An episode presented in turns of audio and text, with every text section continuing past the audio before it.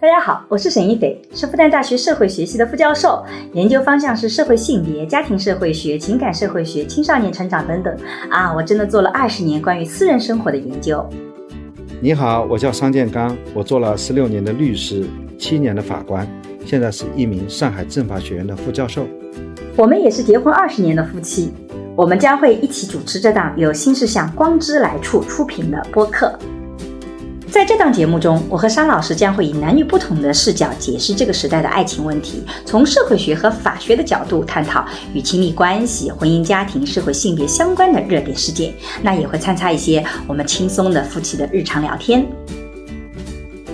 我觉得张兰太厉害了，你看她是多么会一个把化被动变主动，把危险变成机会的人。呃嗯生活虐我千万遍， 我待他如初恋， 就这样。这就是张兰这 种，对啊，我就她属于那种，哎嗯，拿得起放得下嗯，就是属于那种大女主的形象。我觉得嗯，这个，首先就是你吵架归吵架，对去揭那些隐私，这是不可以的。嗯为什么？就即便是夫妻离婚的话，嗯你也不应该把这个隐私的内容嗯把它曝光，因为从隐私的角度来讲，双方是有隐私的期待里面。我就发现有的时候啊就是你很愤怒，你这口气出不了，你知道吧？就像汪小菲，其实你明显，如果他真要跟大 S 吵架，他怎么吵得过呢？大 S 这种温温柔柔，每句话都把你给堵死的人，你根本吵不过，你知道吧？啊，你这个人啊，就是说啊，在法庭上打不过你老婆，写合同也写不过你老婆，结果呢，你到网上来泄私愤，对，你就是个 loser。他嗯如果在和他妻子的吵架当中，他一直是失控的，嗯那么说明他在夫妻关系当中，他就是能力比较弱的那一方。嗯。大家好，我是沈一斐。我叫商建刚，今天晚上我们来聊一个八卦。对我们张老师突然间，一个对八卦从来不感兴趣的人，突然间最近对汪小菲和大 S 的八卦很感兴趣，所以他约我做一个播客。但实际上，我对八卦那些事实也不是那么的感兴趣，因为我没有做好准备去聊，所以我就准备回答张老师的一些问题。万一不对，这不正确，请记得这不是我的调查的研究对象，所以你们可以在评论区告诉我哪些是更更有证据证明的事实啊。张老师提问哎吧，。我发现呢，就是名人夫妻离婚呢，嗯动辄是在公共的媒体当中开始。为什么这个女的需要喜喜欢在公开场合就是手撕这个男的呢？我不觉得是这次是女的手撕，你看你有性别刻板印象了。这次挑起事情哦，主要是汪小菲挑起事情，而且在大 S 和汪小菲之间的这种这种离婚，主要的情绪波动很厉害的是汪小菲。实际上你会发现，谁撕谁其实是个权力关系，谁处在弱势一方，就很容易动用公共资源去为自己的弱势增加筹码。所以，如果两个名人撕，对不对？你会发现，往往那个更有名的人，他是更不愿意撕的；那个没有名气的人更愿意撕。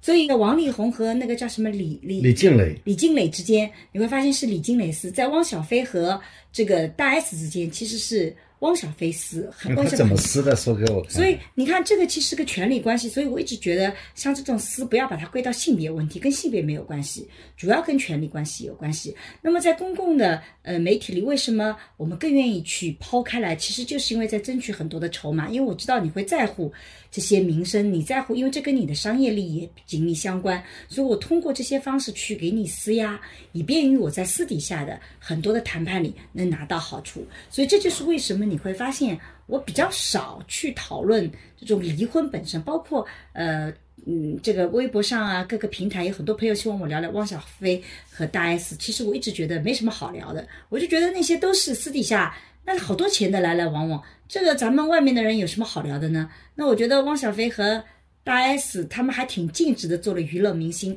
让我们这个瓜看得多开心啊！今天一出，明天一出，像电视连续剧一样的，虽然有点厌烦哦，但是也也挺开心的吃个瓜，所以我是这么去看待这个事情的。这这这个是什么事啊？我到现在还不知道了。汪小菲和大 S 不是很早就离婚了吗？他们应该是今年上半年应该是离婚的吧，如果我没有记错的话。反正这种事实在我看来也不是很重要，去年和今年也差不了太多。反正就之前离婚了，那离婚的时候应该就是今年。那离婚的时候呢，就是抚养权好像是归了大 S 两个孩子，然后嗯这个具体的财产怎么分割我们不知道。这次的起因呢，是因为大 S 告了汪小菲，有些费用离婚以后应该在法律上承担的费用没有支付，然后汪小菲就在微博上爆出来了，说他该付的抚养费、该付的房贷都付了，他只是不愿意付那个电费，就说他们几个月的电费，从今年三月份开始的电费非常的大。汪小菲和大 S 离婚好像两三个月以后吧，这个大 S 就跟这个一个日本的这个叫具俊逸叫什么来着，就结婚了，对吧？然后呢，在这个过程中间，他们结婚了以后，等于说这个汪小菲今年三月份开始就觉得你们都已经结婚了，我就不想去付你们的这个电费了。你们住在我的房子里，房子我还在付按揭，所以他就不想付那个费用了。然后大 S 是告了他，告了他以后呢，他就在网上就开始各种的开始发飙啊，这个发飙是个中性词啊，就是然后就开始撕起来了。哦，就说大 S 是在法庭上来起诉了汪小菲，对，汪小菲在舆论上反反思了大 S，对，是因为他这个意思台湾也去不了。然后我觉得吧，的确这个三年疫情里吧，汪小菲的确是一个主动飞来飞去的人。从行为来讲啊，就是他是去看孩子的人。这个大 S 的确没有在呃回飞回来飞飞回来带着孩子，都是汪小菲飞过去的。所以像隔离呀、都是汪小菲去做。所以这几年我们能想象，这个在隔离期间，这个其实是也挺辛苦的。那么离婚的时候呢，应该也是呃，在经济上也没有说完全亏待大 S，所以当大 S 又提出告诉的时候，我觉得王小菲是爆掉了，又很长时间没看到自己的孩子，说好寒暑假孩子都会回来的，但是因为疫情呢，孩子寒暑假也没有回来，所以可能就种种的这个这种过去的积怨累在一起，就在。这个微博上就爆出来了，我觉得应该是这样一个逻辑体系啊。当然，这是我个人的推断，我们在这里也没有说为男性说话的这样的一个想法，只是我是大概推断的。我自己个人更喜欢看行为，而不是看他们说什么啊。我觉得在过去的三年里，好像这个爸爸飞来飞去，的确是汪小菲在做。从这点上，我觉得他应该是这个为两个人的关系里，他是做出更多努力的那个人，我是这么去理解的。呃这里有一个法律上的问题啊，嗯就是说他们在二零二一年十一月二十二号，嗯也就是去年今天呀，嗯，啊，是去年的今天，啊，就是这这大 S 通过媒体发表律师声明，表示与汪小菲已经和平的解除婚姻关系。啊，是在一年前，等于说啊，对，然后一年后，大 S 指控呢，汪小菲没有履行离婚协议。嗯，从三月起，应该指的是今年三月，对，今年三月份正好是他结婚，不再支付他生活相关费用嗯，啊，累计超过了大概一百一十万多。对，就是说，他们之间的这个协议是不是就会有一个叫男方对女方的一种抚养费？对，那么就是说，如果是女方还是保持单身，丈夫前夫给她付这个抚养费是可以的，嗯，但是这个女方一旦结婚了，就是抚养费就不应该付了。我只是我讲的是法律，对，但是张兰是说过说，曾经在法律里面他们是谈离婚的时候说过，你如果再婚我就不付了。然后说大 S 说她不会再婚，所以就把这条给删了。这个是张兰说的，当然张兰说的是不是事实我们就不知道了。但是台湾的法律是不是就跟就跟跟，因为国内其实那个抚养费本身很低，对吧？然后国内没有抚养费的，对没有抚养费就是离婚了以后就没关系了，没关系，就顶多就是不别可能再只有精神赔偿费。过去我如果打家暴你了，我有精神赔偿费，然后我小孩子是有抚养费的，我就说对妻子孩是没有的，或者是爸爸是对这个孩子继继有继续抚养的义务，对是给孩子他有义务去对啊抚养的，是的，但是对这个离婚的妻子是没有继续抚养的义对，务。所以台湾的台湾省的法律我们就不知道怎么样子了，它跟我们上海的法律是不一样的。那么某种角度来讲呢，就是我讲讲美国的吧，嗯就美国的，如果说呃妻子是再婚了，嗯，这个男方就是不需要再付抚养费。我也记得美国是这样的，所以我就有点不知道大 S 它里面是怎么处理的。所以大 S 这次提出告诉，我也会觉得他哪怕合同上写了说我要一直付，但是他又结婚了，结婚的时候，如果当时在调解的时候，和平的调解的时候、嗯说我是不会结婚的，嗯，那我相信你不会结婚的，但是把这个条款删除了，对，他是不是说这个条款当中会隐含着说你是不结婚的？嗯，那就不知道了。那要看台湾省的法官怎么去判这个事情，他们的法律是怎么界定的。所以我觉得，既然大 S 告，肯定是他会觉得台湾省的法律是站在他这一面，所以他去告了。因为他三月份就结婚了嘛，那按照道理就应该就是就是应该就是按照美国的法律，以及按照这个，反正我们我们上海是没有这个法律的，对吧？这个也也不搭嘎，所以按照美国，比如说加州的法律， 天呐，我太难了，希望大家不要来杠我们啊，就很难那个，对对，是这个逻辑吧？就是那个，所以我就觉得啊，我们不要讲法吧，讲讲理吧，理是可以随便讲，哎每个国家的法律不一样可能是不同，对但是道理应该是相通的。对，我觉得嗯对妻子的抚养费是妻子再婚以后，其实跟对丈夫也是一样的。因为如果妻子更有收入，其实对丈夫也是的。大部分国家好像都是会假定你结婚了以后，我就不再付抚养费，因为你再和人家结婚的话，就意味着理你论是理论上是有新的人来抚养你了。对，是的，所以我也是这么去理解然的。后你在呃，在这段期间和新欢，嗯对吧？这个有了新的爱情以后，你每个月还收到前夫给你一笔这个抚养费，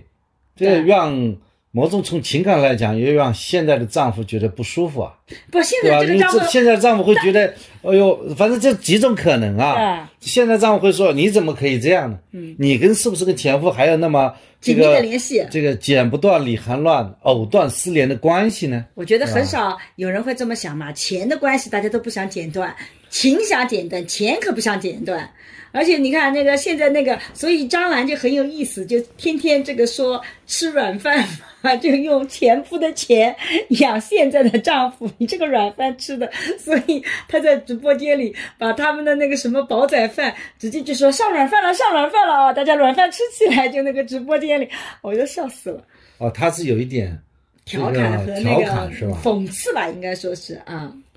啊，那从理上面来讲，的的确确我会是这么理解的。所以在这个事情上，为什么我自己不太愿意去发声，就是因为我就看事实啊，就从事实和理推断，我觉得张汪小菲吧，真是吃相太难看，说话吧真的太难全了，真的就是一个很让人讨厌的人。但是你看他的行为吧，他还真没有，就出轨我们另当别论啊，因为现在说双方都有出轨的情况啊，这个大 S 我也不知道，这个我们不知道这个事实啊，出不出轨，到现在为止，我觉得到底是他酒后失态，还是真的有出轨，这些证据，你可以说我们是看到证据不相信也好，你说我们没有看到足够的证据也好，我也看到有大 S 的这个事情，我觉得到目前为止我不太能判断。对吧？而且他们到底什么时候感情破裂，互相有婚姻内部的承诺，这个说咱俩可以互相乱搞了，你也不知道，所以我不去讨论这个事就情。 open marriage，对 urban marriage 你都不知道，所以我就觉得不去讨论这个事情。这个我们目前没有这些信息。我我想讲的就是说，我觉得吧，他从这个付付付的那些费用来，因为他孩子的抚养费那个，就总体来讲，他还不是那个特别小气的人。就这一点，我觉得他做的还是可以的。然后呢，他在过去三年疫情里面，他飞了七百多趟，那都是他在飞，这一点我觉得他做的也是可以的。然后他把他的资产一点点搬到台湾省去，说明他也是想要跟对方有长久的在一起的这样的想法的。从这些行动来讲，我就觉得好像也没有什么特别可以指责他的。但是呢，他的这个话语体系和情绪的这种不可控，真的是让人觉得很掉眼界。他怎么这样子的？你看他妈这么厉害，怎么就生出一个这样的这个处理事情不怎么样的一个儿子呢？就至少汪小菲把这个事情捅到媒体上来讲对，是会把这个事情放大的。对，他可能是欠考虑，而且我觉得我很不喜欢汪小菲的一点是，你是跟大 S 吵架的，冤有头债有主，是你们俩之间，是大 S 告了你，最后你骂的时候，你把小 S 也带进去了，虽然小 S 和大 S 什么关系啊？小 S 是大 S 的妹妹，哦，就亲妹姐妹妹俩，是嗯吧，，然后这个汪小菲就爆了说，小 S 的丈夫也是经常出轨的，那个啊，你知道他他这个到上海来啊，这个这个包了很多的那个姑娘，对吧？就把那个这这个，然后还说小 S 可能有吃药啊什么这种这种可能性，反正很隐晦的说了这些事情，我就觉得这个吧，就挺挺过分的，这就很 low 哦。就有点 low 你。你要争取权益，你就就事论事，你把别人都别扯人进去在干告嘛呢？你，那你在法庭上把他打回去不就行了吗？对，但但是人家想通过舆论在那个嘛，所以现在回过头来，也有很多人讲说，其实我们都小看了汪小菲，小看了张兰。你看这两天张兰，我我其实今天很想跟你聊张兰，而不是想聊汪小菲。我觉得张兰太厉害了，你看她是多么会一个把化被动变主动，把危险变成机会的人，她就直接抓着这个事情在直播间里卖花。啊，现在在我今天特地关注了他的抖音账号，去看了看他，心态太好了。他现在已经是抖音直播带货。今天我看他是，呃，就我八点四点钟打开的时候，他还是第二名；八点多钟打开的时候，他已经是第一名了。然后他真的是很厉害，而且他就是说，他今天直播说每天工作八小时，我再赠送四小时啊，这个今天十二个小时，就算你只有一个粉丝啊，兰姐也陪着你，哇，这种精神太可贵了。然后所有的东西就是今他今天在直播里卖床垫，因为刚刚不发生了这个。这个这个汪小菲要把那个这个说那个床垫的事情嘛，这床垫到底什么事儿？床垫，因为他据说他们的床垫有一百多万，然后汪小菲就说那个 S 现在的老公说是你还睡着我的床垫呢，然后呢网友特别有意思，他们就去扒出来了，说那个床垫特别的功能齐全，汪小菲手上如果有 A P P 的话，都知道他们俩在床上是什么有有这个你是什 么怎么样，思密达是吧？对对对对，然后就看到说，现在你主人你好像衰老的挺厉害的， 你从四十岁一下子变成六十岁了，诸如此类的数据都有。然后他们就说啊，汪小菲看了以后一定特别特别的生气，所以就特地提到了床垫。然后呢，大 S 就把这个床垫还给了呃这个这个汪小菲，因为就是没这有个床垫其实是获取了他所有的隐私了。对可以获取嘛。那你想想看，是不是就会很他没有生气预料到这个 A P P 还在王小飞的手机上面，这个是网友推推理的哦，我只是把它当成八卦了是吧八卦了，我们不知道真的假的，反正看着挺乐呵的。 他就把床垫给送回他了，送送到那个 S Hotel，就是那个汪小菲的产业里面去了。然后呢嗯就，还给你了。那个那个那些员工也很好玩的，他就现场就把它给拆开来，因为据说那个床垫烧不了，然后他们就把它拆开来。然后呢，有人就说了，好像那个拆开来不是那个真的一百多万的，然后今天开始质疑那个呃是不是大 S 就是还了一个假的床垫。然后呢，我今天打开直播间，今天是几号来着？我们今天录的时候是几号？十一月二十。二十四号，二十四号，今天张这个张兰汪小菲的妈妈就在直播间里卖那个床卖床垫，卖不是那个床垫啊，就是卖卖了一床垫千了多块钱床垫。然后呢，呃，这个床垫卖结束的时候还说马上把床垫拿走，放都没地方放，我才不要占人家的床垫呢，把床垫给我拿走， 就那种各种的暗讽哦，这个我就觉得嗯，真厉害，这种心态你想想看。把每一个就是这种热点的事情都变成了经济利益，这是多么强大的心脏和多么厉害的这种商业精神啊！然后你看看他每天六十五岁的人了，每天直播十二个小时。虽然我也不是很喜欢张兰这样性格的人，我在日常生活中应该是不太会有这样的朋友的，但是你不得不佩服他，内心很强大内，心很强大，工作很努力，对吧？呃，这个这个， 对生命很热爱，就是那种感觉。 对生活是不离不弃 的。生活虐我千万遍，我待他如 初恋。就这样。这就是张兰是吧？对呀、我就觉得，哎呀，有的时候就想想看，很有意思。我嗯，觉得从整体上来看，我还是非常认可张兰。嗯我，觉得他就是那样一种对生活啊，对这种苦涩生活的一种热忱和积极的 态度。他养了汪小菲，嗯啊，他觉得他儿子挺好。嗯我这里看到他有些评价，对就是一个妈妈去捍卫他儿子的利益，嗯，我觉得这个无可厚非，那倒也是，对吧？因为虽然我这不是会他说是妈宝男，但是我换成我的话，如果谁欺负了我的儿子，我想我也是会站起来的。这几乎是妈妈的本能。从这一点来讲，不管他是个名人也好，嗯，啊，他是一个这个公呃公众人物也好，对但是他首先是一个妈妈，对，这也是的，对吧？嗯所以在这一点上，我们还是要去理解他嗯，啊。所以说，他把这些情况拿来去带一些货我觉得也无可厚非。嗯，从某种意义上来讲，对很多人其实也做不到的。而且我觉得张兰，因为她本身之前曾经在呃两二零零零年创办俏江南品牌的时候，曾经是个人资产达到十五亿元，然后成为中国三大餐饮的富豪之一。只是后来，而且她是一九九二年开始开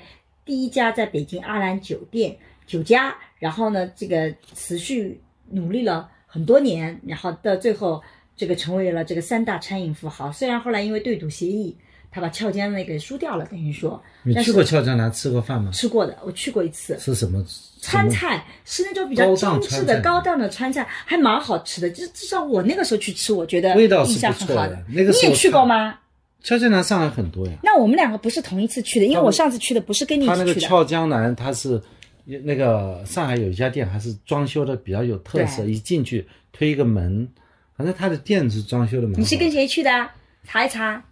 这很多呀， 去又不是去过一次啊。乔乔丹作为一个呃商务宴请的地方，对啊、而且是一般一般的商务宴请主要是以粤菜居多，我是不是我是跟着你去的吧？啊那就次粤菜多，就大家吃我忘的了口味比较清淡一点。对但他吃川菜，对还能做商务宴请，这它是一个特色啊。对所以说，如果说你要请一个朋友吃辣的，那么就去椒江南，对有高商务宴高请比的较。相对高端的商务宴请，我吃辣的。俏江南后来输了以后，他就很快就投入到了直播行业里去。其实我觉得做直播带货，大家觉得是挣钱，可是真的是很辛苦的。就我们因为之前我做那个微商研究的时候，我其实专门做过那种做网络的这种直播，那个的真的很辛苦。就你别看微商也很辛苦的，所以我做的那个研究的时候就发现，这个还真的是这个钱还真不是很好挣的，而且。粉丝也来的是各种各样奇奇怪怪的。我今天看的时候也发现，粉丝里有很多嘲讽的。我自己有的时候也会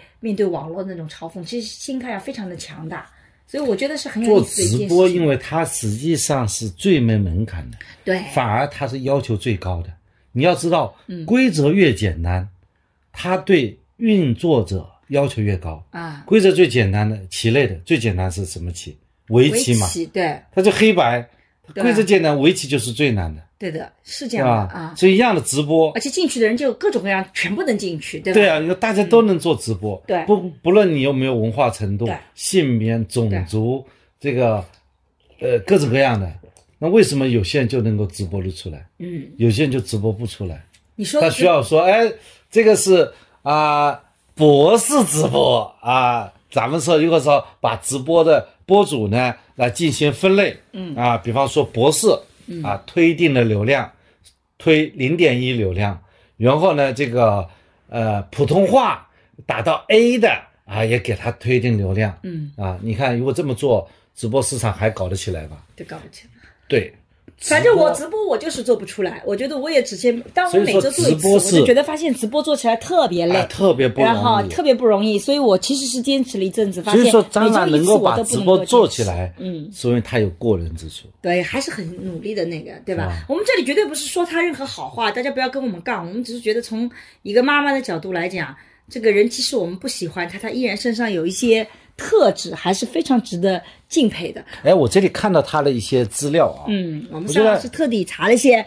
哦，我发现张兰张兰是湖北人，应该说 是是，湖 北孝感的，跟你哇家很近哎。嗯，我们湖北的，没想嗯到我们是老乡啊。对呀、我在这里算蹭流量吗？算 了，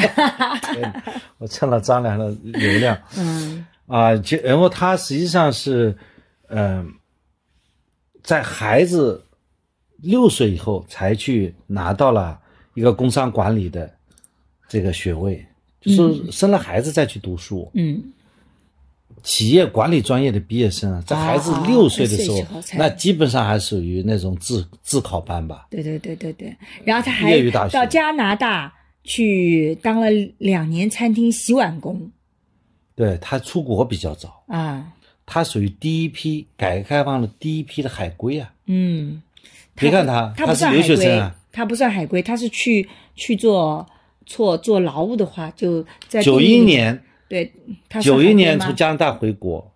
九一年那个时候刚刚改革开放嘛，嗯，改革开放不你久，看怎么定义海嗯归，这也算海归，可以的，嗯对，然后他也是应该说属于比较早的一批创业者。嗯啊那个时候，应该讲这个女的选择这个离婚啊，嗯也是需要勇气的，对他跟汪小菲的爸爸是吧？结婚，然后这也是网上扒出来的吧？对，觉得他长得很帅，哎呀，这个啊是看起来是蛮帅是的，蛮帅你看的，嗯，这择偶观跟我很像嘛啊，到 吗。对，这点还跟着你跟你蛮像，嗯说他也是好色 之徒。张兰自己说说他也是好色之徒，包括他们说他们俩现在关系也挺好的。嗯，我觉得他内心非常强大，也是这一点。是，他从来没有，呃，他的离婚，他离婚以后，他没讲他的前夫怎么个不好，哎，这一点我倒觉得呃挺有意思的，嗯对吧？啊他我觉得这一点还是不错的。嗯而且他做事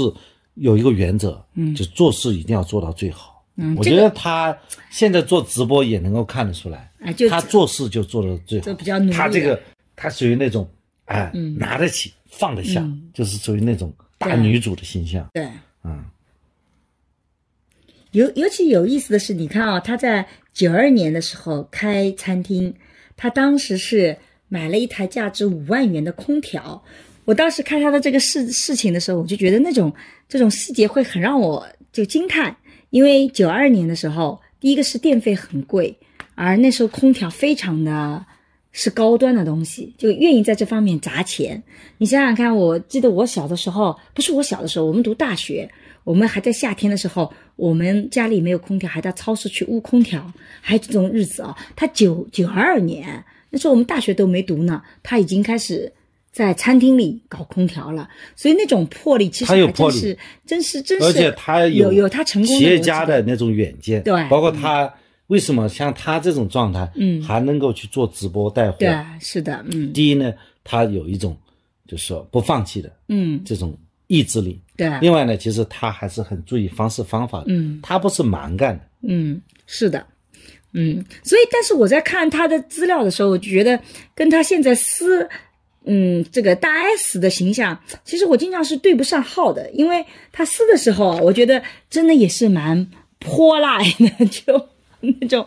还是蛮厉害看的，得出来文化程度不是很高。对他什么带小飞的母亲啊，这个声明回应如下：这个相比较而言，从他的文字来讲，不是那种特别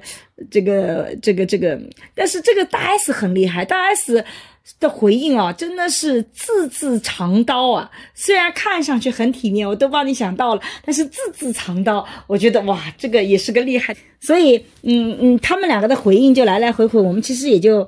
嗯，不不不帮大家去读这些啊，回这应了个。主要我看下来呢，就是还属于又是个一口语化，嗯，又喜欢就是好像咬文嚼字一咬文嚼字点，对对对对对 这啊个用短句比较但他多回。应已经比汪小菲好多了。我觉得汪小菲的回应那真是可以，哎，真是。嗯其实我看完以后也不知道他在说什么，那是因为你没有去关注整个事件，他们来来回回。我来看看汪小菲的回应啊。张兰直播间三天带货破千万，这是网络的一个这个。汪小菲现在粉丝在微博上也要七百三十万了，据说他最近这个粉丝涨得非常厉害。汪小菲很汪小有菲意思这，个形象倒是十月二十一号的时候，他其实是给在微博上列了一个单子出来，说他付的什么费用。他说只是不想付电费，所以电费这个梗就上去了，因为他付了一个单子，就是他这个呃司机阿姨都是他在付钱，孩子的学费、生活费一分都没少，但是他又没有看那个的。然后，然后他我不喜欢他的就是，你看他就是去徐熙娣是谁啊？小 S 就是啊啊，啊，小 S，对他骂他的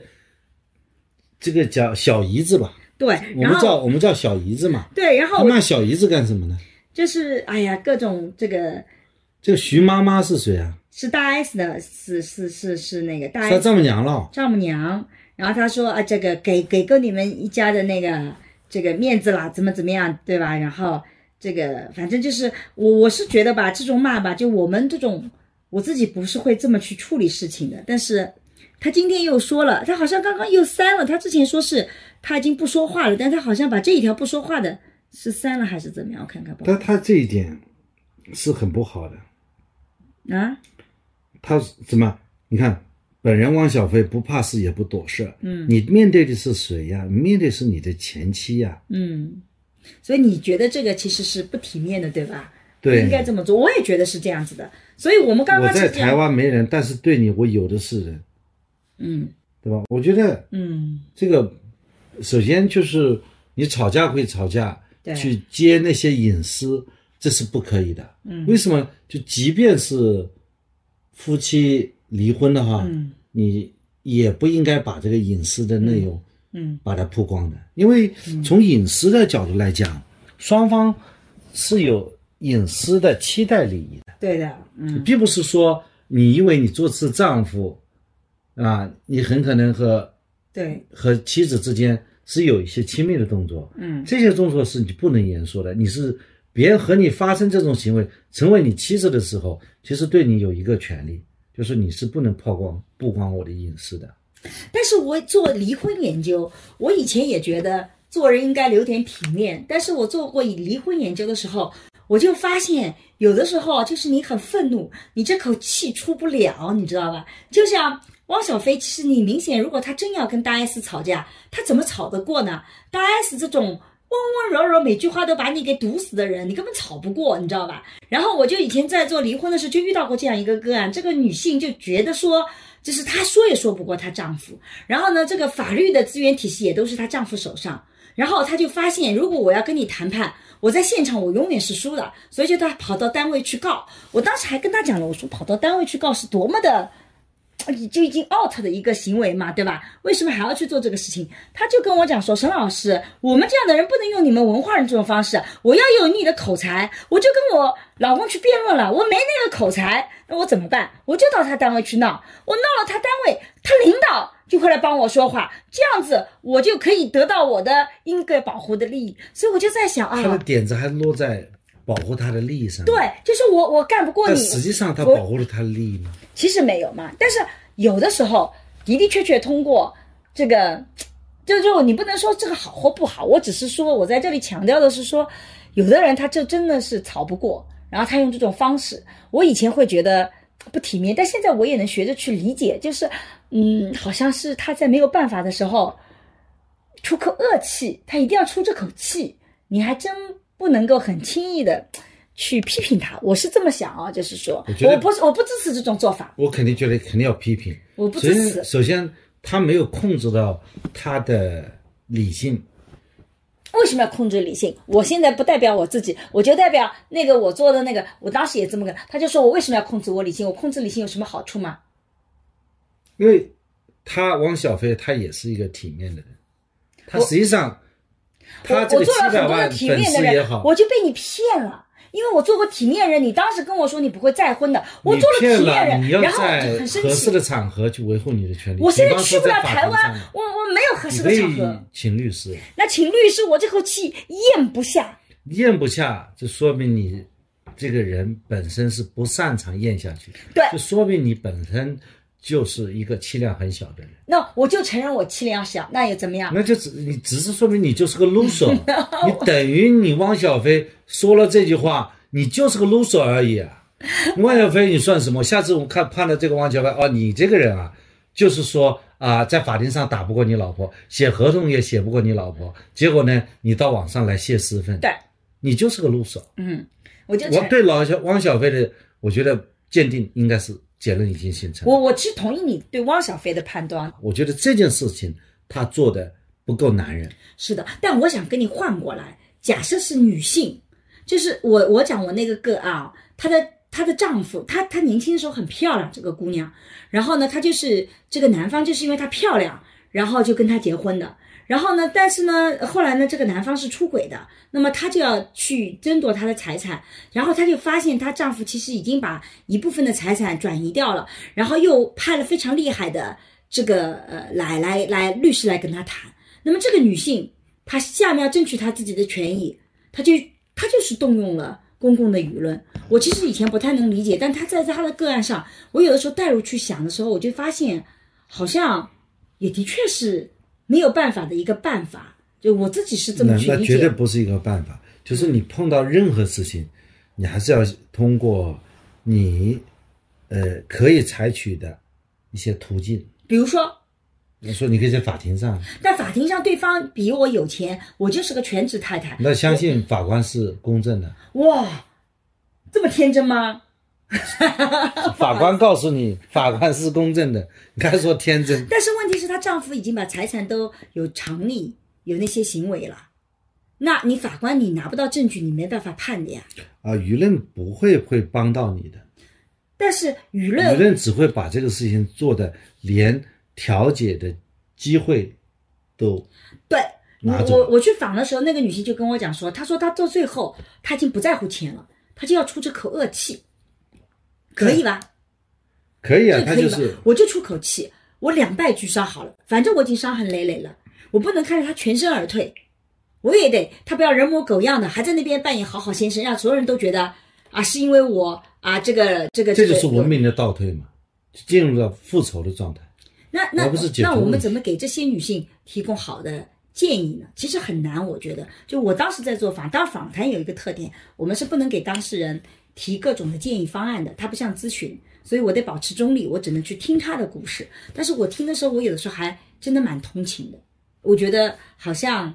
我我还真找不到特啊，别如好果的方法帮到一他。方是比较有钱，他是处在弱势这一嗯方，会有一些律师会帮他做一些风险代理的，嗯，就可以要就找真正是他有权利，嗯律师会帮他去调查。嗯反正就是说，现在的这个社会啊，就是支持体系还是蛮多的，嗯他可以找一些其他的支持体系。嗯但我觉得媒体不会是让这件事情是朝有利的方向去发展，嗯，只会让它朝更坏的方向去发展。就说舆论，不管是站在哪一边，它都是把你作为消费的对象。嗯对，舆论是这但样是的，如果是你面对的是不是私人生活的问题，而是两家企业的，嗯所以一方企业对你侵权了，嗯它本身跟你没关系，你没有一个私人生活的空间，你通过正当的维权，你维权不能达到效果，你通过舆论曝光，嗯通过舆论进行监督，甚至说你对公权力，你通过舆论来给你寻找支持，这是可以的，嗯而不是说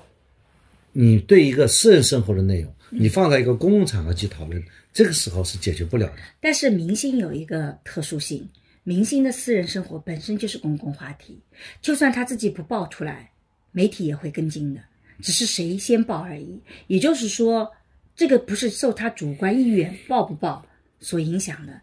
媒体就是会去跟进。大 S 媒体跟跟报道那是媒体的事情，对即便媒体报道，双方也要保持一种克制。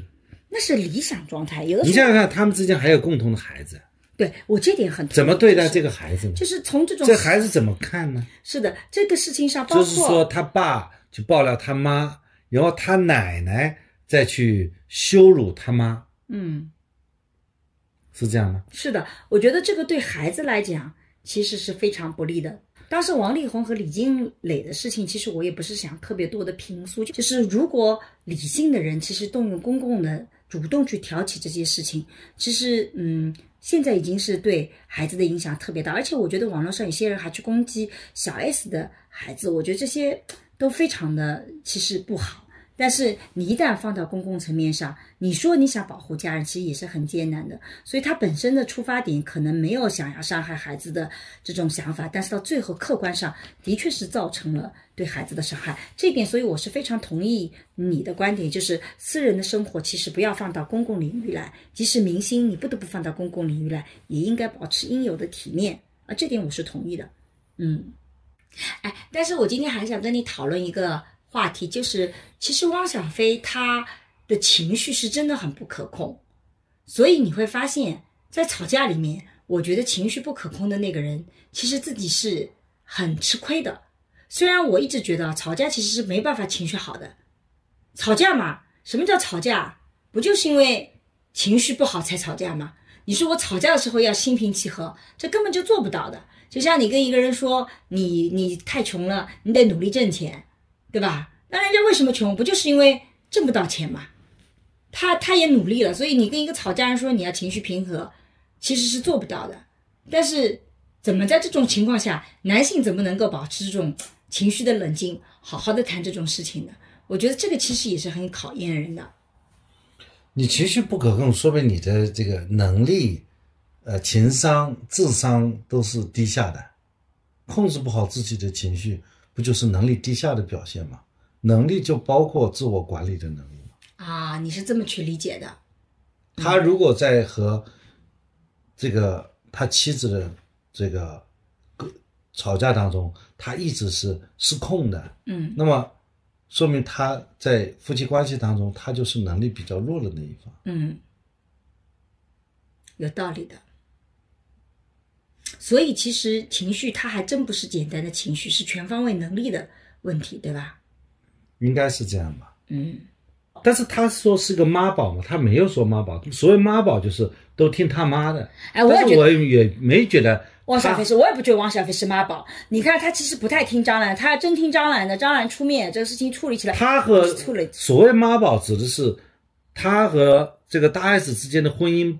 的破裂，是因为他听他妈的，就是说他妈对和他老婆在争夺他。对这个这个叫妈妈宝但是看不出来，看不出来。而且有一我也没次看出来张兰在干涉他们之间的婚姻啊。呃张兰有的时候在直播间里去说汪小菲的那个事情的时候，汪小菲有一次还直接冲到直播间跟他讲：“妈，你能不能不要谈我们的婚姻了？”然后张兰就不说了。所以从这些角度来讲，我觉得他不是个妈宝，但我觉得我能理解大家为什么把他叫成妈宝，就是因为他事业不是那么的让人感觉他不是靠自己成功的。虽然实际上我们也不知道他到底事业做的成不成功，因为我看他付赡养费的能力啊，抚养费的能力其实也还算可以。至少能付出这些钱来，我觉对得吧他比王思聪会好一 点。我觉得可能那个， 我觉得比我，所以我觉得贴妈宝其实是我们会觉得他好像不是靠这种没有什么自己的产业啊，诸如此类。所以其实我觉得现在人们对于母子关系到底应该是怎么处理成年的那个，我觉得是里面有很多的奇奇怪怪的东西在里面的。举个例子来讲，假设我儿子要结婚，那作为妈妈，我到底他不管他找什么，我都必须接受嘛。但问题是，他找个很糟糕的，他是的确会影响到我的生活的，因为他的房子都是我出钱买的。现在年轻人你要叫他自己买房子，他根本不行啊，那是靠我买的。那如果我一眼就觉得他找的那个老婆很可能是骗钱的，他骗的不是我儿子的钱，骗的是我的钱，那我肯定要出来说话。所以，嗯，我就觉得做妈妈好像在这方面不干涉就很难呐、我知道你想干涉，但是你是干涉不了的。我正好就碰到一个这样一个情况，啊，有一个老板嗯啊，一个茶城的老板，嗯那有一天请我去喝茶，嗯我一看，我说你是什么样一个身价啊？他说那、这个城整个茶城都是他都是他的，嗯那应该是相当有身价。他问我一个问题，嗯就是他这个女儿嫁了一个男的，嗯就他的女婿，嗯他的女婿老是在外面欠钱。嗯老是在外面欠钱，这个人老是在上门，要、要逼债。嗯逼债呢，因为他这个房子啊是他买给他女儿的，嗯女儿呢就是就结婚了嘛，他嗯就送给他们，就说他女儿和这个男的结婚，他送一套房子，嗯就是送给夫妻俩的嘛。嗯所以每个人每次都起诉他，起诉他就查封这个房子。嗯对吧？查封这个房子后呢，因为起诉这个房子可能有是千万以上的，嗯他每次起诉就是一两百万，嗯所以呢，法院就要去拍卖这个房子，嗯所以他就每次就出手一两百万就还掉了。嗯结果过了不久呢，对方又 欠钱，又来起诉，又来查封，嗯他问我有什么办法嗯啊？有什么办法？嗯，有办法吗？我说当然有办法了，比方说你这个，呃让这个男的，就是这笔债，这个还完以后，让这个男的放弃这个资产嘛，嗯就说这个财产是女方一方所有，是吧？这个男的就是把这个名字去掉嘛，嗯确定这个夫妻财产在婚内分割嘛。哦还我能们这么民做法典是有规定的，嗯嗯如果一方是有不良习惯的，嗯可以就夫妻共同财产先进行分割，嗯就是不离婚先分割财产。啊，也是有的啊、但是我发现他也做不到，因为他这个女儿不可能跟这个男的说这件事儿。这女儿是爱这个儿这个这个丈夫的，这个爱不爱，这个丈人也不知 道，就反正是这个男的把他女儿搞定了，啊所以他是一点办法没有。他就是说，我说现在你只有两种方法，嗯第一种呢就让他拍卖拍掉算了，嗯对吧？第二种你就把他还钱嗯啊。所以他请我喝茶，我没有给他特别好的解决方 案。他的感情的问题是很难用法律来解决。嗯。那除了钱问题以外，还有啊，比如说啊，这个呃，比如说我跟儿子关系比较好，然后他遇到很多事情，他也比较愿意来争取遵循我的想法，我呢的确也可以给他一些还不错的建议。那如果我儿子听了我的建议，是不是就等于妈宝呢？那作为妈妈，是不是就不应该给他提供建议呢？怎么去理解那个？因为重大的事情常常是一定是一家人一起那个的。他小事情肯定不会来问我啊，他今天穿什么衣服、买什么东西，他肯定不会来问我。但是重大事情肯定是会跟父母要来商量的，那我们肯定是会给建议的。那如果他将来结婚了，他发现他经常会去听取我们的建议，那岂不是他也变成妈宝？那么我们作为父母，难道就不给建议吗？法律上它是这样的，嗯就说一个很奇怪的是，嗯两个往往最陌生的人，最后他形成的关系是最紧密的，对这是法律的理智。嗯，就父母和孩子的关系是亲属关亲系，属关系，嗯啊，是由于血缘形成的亲属关系。但是呢，两个完全陌生的人呢，结婚了，嗯他们变成家属关系。如果说这个人现在躺在 ICU 里面，嗯那么首先征求的是家属的意见，嗯而不是亲属的意见。嗯你说谁更爱这个躺在这个床上的那个躺在 ICU 的那个人呢？不一定，正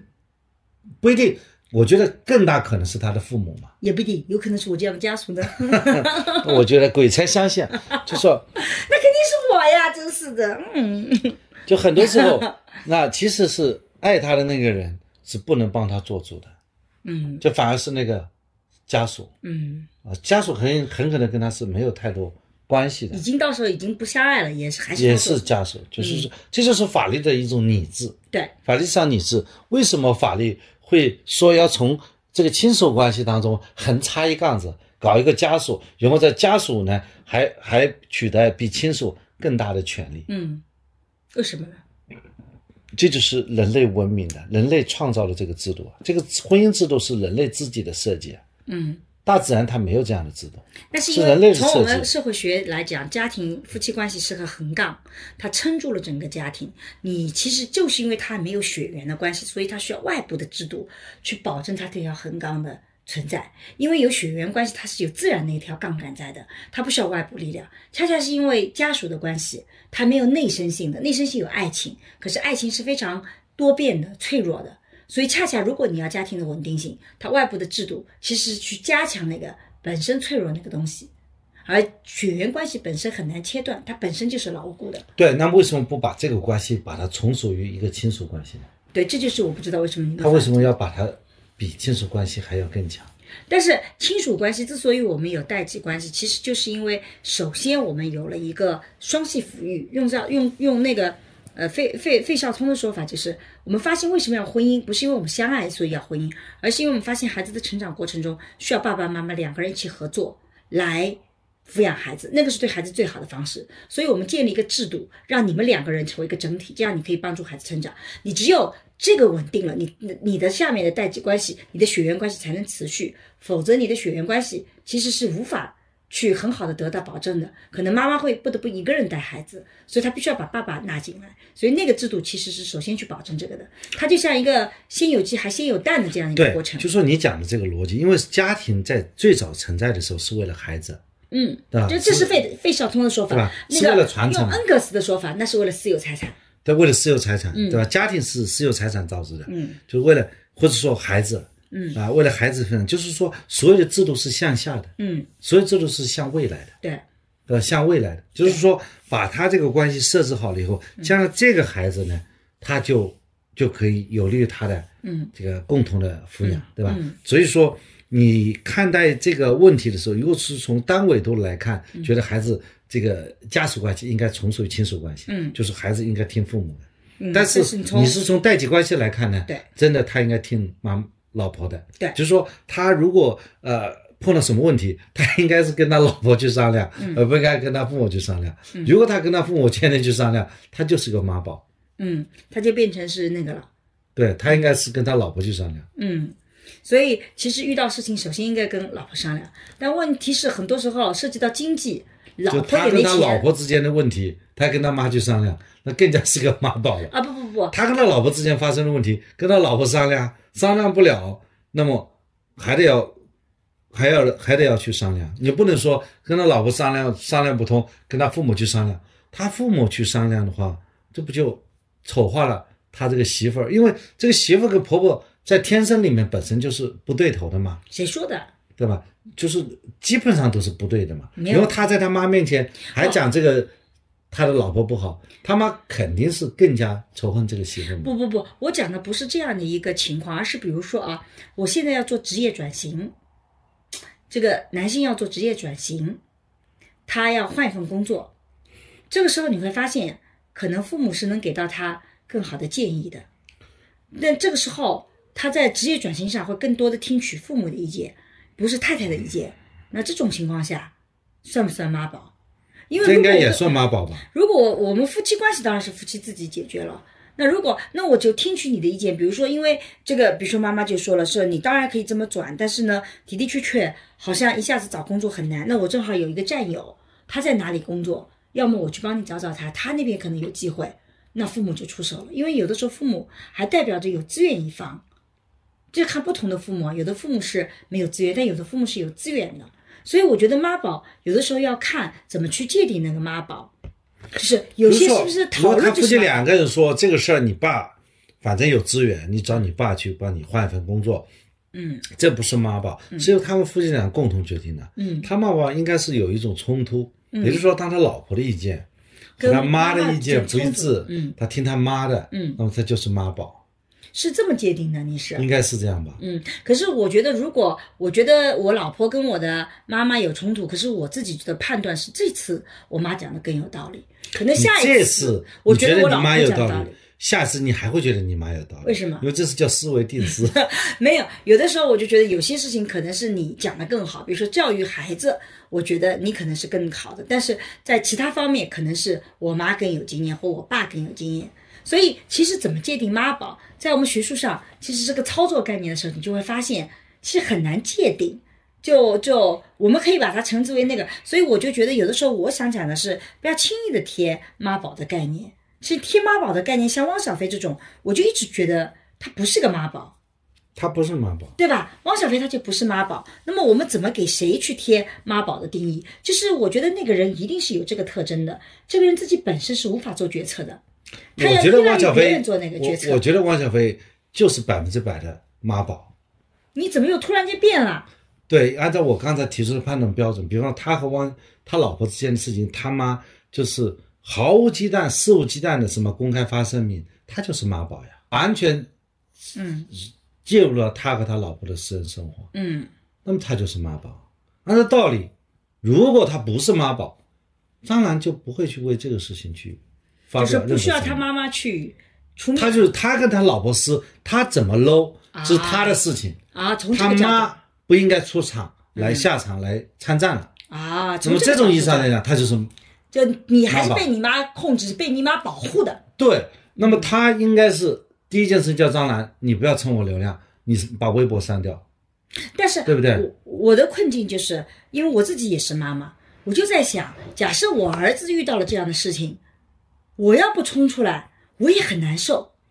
你你难受归难受，你冲出来就你不对 了，这是你儿子的婚姻，不是你的婚姻。哎，那我换个角度讲，假设你女儿被别人欺负了，你要不要出面？我讲儿子，我们张老师没感觉，你儿子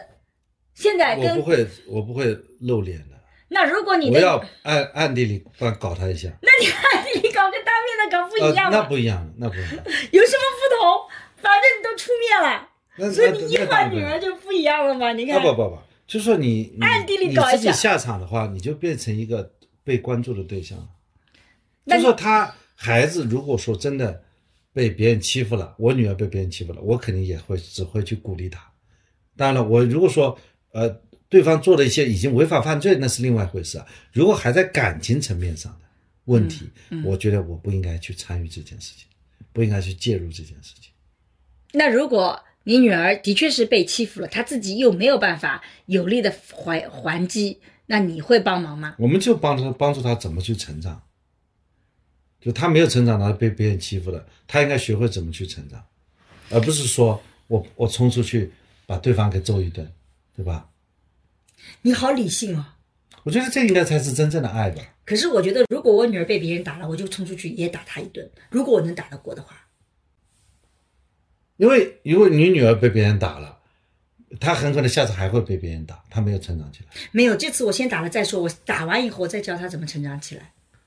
这个这个不解我我觉决得问题这啊这。两者不矛盾。我的意思是这不解决说问题，啊让他成长起来跟我出面，他两者不矛盾，我很生气嘛。所以但是从张兰眼里，她从来没有想着让汪小菲成长。汪小菲也这么一大把年龄了，也的确没有成长起来。但我觉得这一点也是不公平的。为什么我觉得轻易的贴妈宝不公平？就是因为如果你家庭里面有支持体系是可以用的，你要一个人切断你的支持体系，其实也是很难的。所以从某种意义上讲，你说王思聪他算不算妈宝？你能让他把自己家庭的背景全切断吗？甚至我觉得有的人的成长王就思是从聪接受家庭背景开始的。不是妈宝呀？为什么呢？王健林也没有从来去干涉过他的私人生活啊。那那那他拿的钱也是都是他妈，他亏了钱都是他妈妈帮他解决的呀。他亏了八个亿，不就是听说是他妈帮他解决的吗？难道这不是妈宝啊，吗那就这叫妈宝了。所以你是这看种人，加一个试试。那你说说看，你儿子如果欠了八个亿，我我就讲王思聪这个事情吧。假设欠了八个亿，如果我不去帮助他，他就被关到监狱里去了。做妈的，我当然要他成长，但我首先要救他吧。我怎么能不救他？你管在家里管呀，你不要在外面去管呀。那那我你就把这个汪小菲找来，打他两耳光，让他跪一顿，甚至就像贾政一样的，把贾宝玉就拿来，拿他拿绑在凳子上打屁股。你要干这个事啊？对我干了以后，他就听我的，难道他就不是妈宝了吗？我刚刚不给你举的例子，就说如果有事情我去影响他，我希望他听我的，我就在家里管，难道这就不是妈宝了吗？这某种意义上也会被人看成是妈宝，所以我们干涉的点到底在哪里？就是我讲讲我的心路历程啊，就是我原来觉得有一个逻辑体系是说，假设你不用我的钱，你就有足够的自由度，你就我就不会来干涉你。但如果你用了我的钱，你就干涉到了我的自由，我就可以来有一些干涉。但现在我发现，因为那个是对我们七零后，我们七零后基本上不太需要靠父母。但我发现到了九零后以后，这个概念有问题。有问题就在于说，九零后靠自己的能力去买房子，它很难，大部分都要靠父母。那么，如果在这种情况下，我再用原来那个定义说，如果你自己是经济自立的，我就作为妈，我就不能来干涉。但如果涉及到我要给你出钱，这是我是影响到我的利益，我就来干涉。我就觉得这个逻辑体系用在九零后身上就不太公平，就用在他们身上以后，我觉得会有一些呃，就是问题，因为他们的确做不到。完全经济上的自立，这个不是因为他们能力不行，也不是他们不努力，是是高房价时代导致的。那这个时候再用这个逻辑体系，它就不成立了。那么这个时候，我们再怎么去界定这个所谓父妈妈跟父母跟孩子之间的关系那个干涉的边界在哪里？所以我觉得这个是一个现在挺让我觉得重新需要去思考的一个问题，因为原来那条价值体系，我觉得在九零后、零零后身上，它不太能够。比方说，，你父母无非是担心自己家的孩子的财产被别人骗走了，对吧？对那么你对对在婚前给他买套房子嘛？这婚前的房子一直归于一方吗？那当然了，如果说这个女的或者这个男的，就说跟他结婚的第一天就吵着闹着说要加名字，对是吧？这个时候你要干涉一下，对，是吧？跟他那那我没有权按照你刚刚的说法，我是没有权利干涉，因为他是夫妻俩的事情嘛，对他夫妻俩的事情嘛，我就没有权利干涉。然后我儿子就加了，那我就白家白里又离，过两天又吵着闹着要离婚，对我就白白看着我的财产损失吗？没办法，这没有办法的事情，这不是法律解决的。所以我只能只就我只能就看着说那那个，说明你自己教没教育好呀，所以没有让他脑子清醒，对呀、我得承担这个后果。那你就要在他结婚之前要完成这个教育。啊你结婚都结了，他已经和另外一个人形成一个家属关系，你又是一个亲属，你就去通过亲属就要越过这个家属的这个权限啊，去干涉他，那你不就是干涉人家家庭内政了吗？做家庭研究里面特别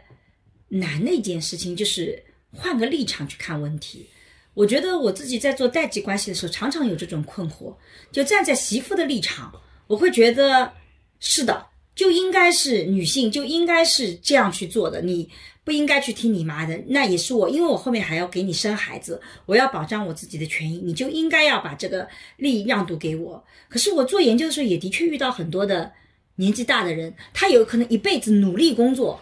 就是只有只能帮儿子买这道钱，他也是他最大的积蓄了。然后这个时候他遇到这种挑战，对他一辈子心血来讲是个巨大的损失。你说我就因为没有教育好孩子，我就那个，我也有可能我儿子也是犯了个错误，人都可能会犯错误。我在那个时候怎么可能不去制止他呢？要一个老人不去干涉，我发现这个也是不可能的。那你买房子的时候，你把你的名字也放上去啊？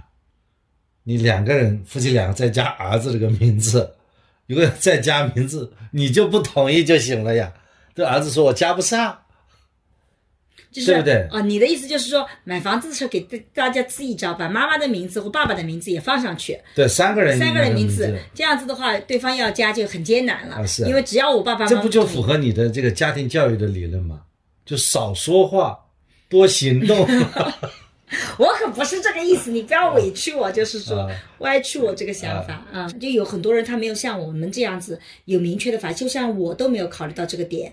我就帮我儿子买了套房子。你不能够说，因为我之前没有想到这一点，所以我后面就活该。这个对很多人来讲太残酷了，就是。那妈宝也没有什么问题啊。啊，我们现在到第三个境界了，也就是说，其实妈宝也没什么不好的，听对啊妈的也没什么问题啊。就听妈的 好了。那哪啊有那么完美？张老师可走得真快，这个逻辑那体完系美理想的婚一开始姻觉呢？得汪小菲不是妈宝，然后后来发现他是的，是的，以后又发现妈宝也没什么大不了，为是什么噻妈宝也没什生么活就大不是了？那么是一个遗憾呢、哪有那么完美的爱情呢？为什么是？很多爱情，很多婚姻就是没有爱情的。那那为什么妈宝就可以接受了呢？妈宝也是一种正常现象，他就是妈宝了。他就会更多，因为他在资资源体系，他从小长大，他已经已经成长为一个妈宝了，所以也没办法。那没办法改变呐、嗯，那也是这么多年辛辛苦苦教育出来的呀。对。但我自己的一个点是在于说，嗯，想要探讨成年子女跟父母的关系到底怎么样子才算一种是比较健康的。我觉得那个点其实是，嗯，我最近因为在做做离婚的研究，所以我就发现成年子女跟父母的关系其实是一个非常值得讨论的话题。举个例子来讲啊，我做了一个个案，她离婚是因为她觉得她的丈夫就是干涉了她的自我发展啊，她有很多的想法，但是她丈夫不支持，所以呢，她觉得她要离婚。那她离婚了以后呢，她带孩子一个人还是不能带的，所以她的父母过来帮忙。然后她就发现，她跟父母在一起的时候，又出现了这种情况，就是父母会干涉她很多的决定，因为住在一起肯定会有很多的那个，所以她现在想着方法，说自己孩子也逐渐大了，上小学了，她就觉得得把爸爸妈妈再搞回到老家去，不能在一起生活。因为她的自我要成长，所以我其实，在做这个个案的时候，就在想，那个、那个、那个代际的关系到底是怎么样的？因为我做的这个研究是讲，我重点是落在对老年人的生活影响，所以我其实更多的是从老年人的角度来看，我就觉得这个爸爸妈妈其实也挺惨的，因为当他女儿需要他的时候，他们是离开自己的原来的很好的生活，在当地的很熟悉的朋友圈到你身边来，结果呢，好像有有就是说他他帮你带孩子，但他又不能干涉你，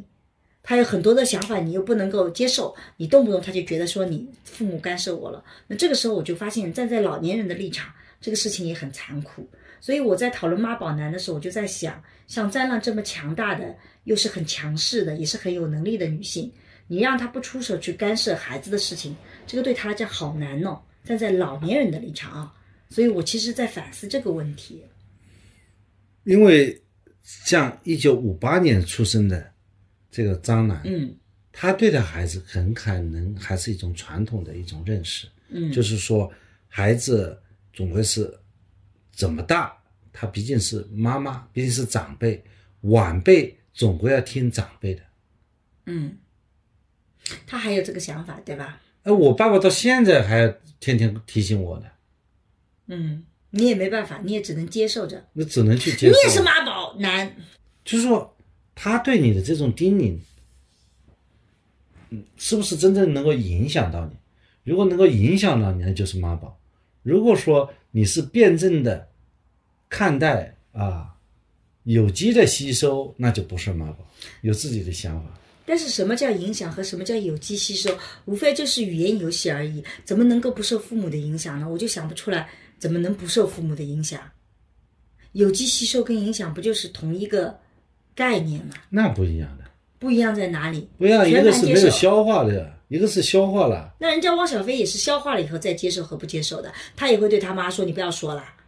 他有些也不接受，他没有说都接受啊。这里有一个边界，客观那个边界就是他自己的生活应该是他自己去打理。嗯比方说他在网上跟他老婆撕，就是他们俩人撕，嗯他的妈妈不应该下场撕，妈妈下场撕的这个行为就是证明他是妈宝，但问题是，他其实不希望他妈下场，他妈一定要下他场。没有组织啊。他阻止不了他妈，他曾经阻止过他妈，但他也阻止不了。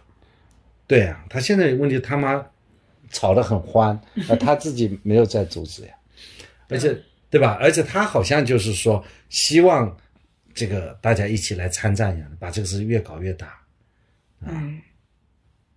好吧，反正我觉得从八卦的角度去聊这些成年的母子关系，其实还真的是不是个特别好的例子啊。我们以后有机会再来聊聊成年的，因为最近是我做的研究，因为我是站在老年人的立场在做这个研究，我以前都是站在年轻人的立场，但我这次这个项目是